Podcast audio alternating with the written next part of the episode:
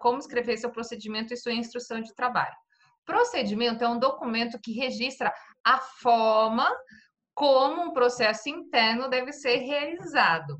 Normalmente é com algo estratégico. Estratégico aqui envolve maiores reflexões, envolve um pensamento que não é de bate-pronto, como numa instrução de trabalho ou numa coisa mais operacional, mais simples.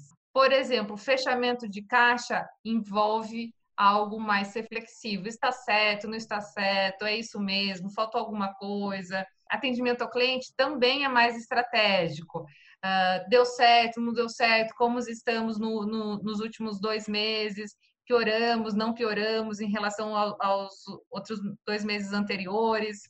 Então, definição de processo é tudo o que transforma algo em alguma coisa. E dentro dos processos, nós temos os subprocessos, as atividades e as tarefas. Já uma instrução de trabalho é um documento que registra a forma como uma atividade deve ser realizada. Lembra dessa atividade aqui, ó, que faz parte do processo?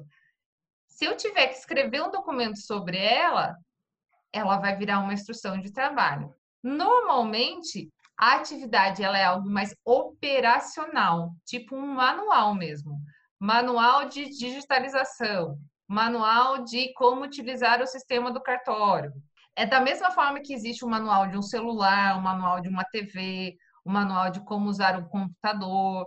Esse tipo de manualzinho operacional que a gente recebe junto com esses equipamentos é o tipo de manual que eu quero ter para executar um serviço simples, operacional dentro do cartório. Porque se ele for mais complexo, exigir mais reflexões, ele vira um procedimento. A IT, ou instrução de trabalho, ela mostra passo a passo, tela a tela, como fazer algo funcionar.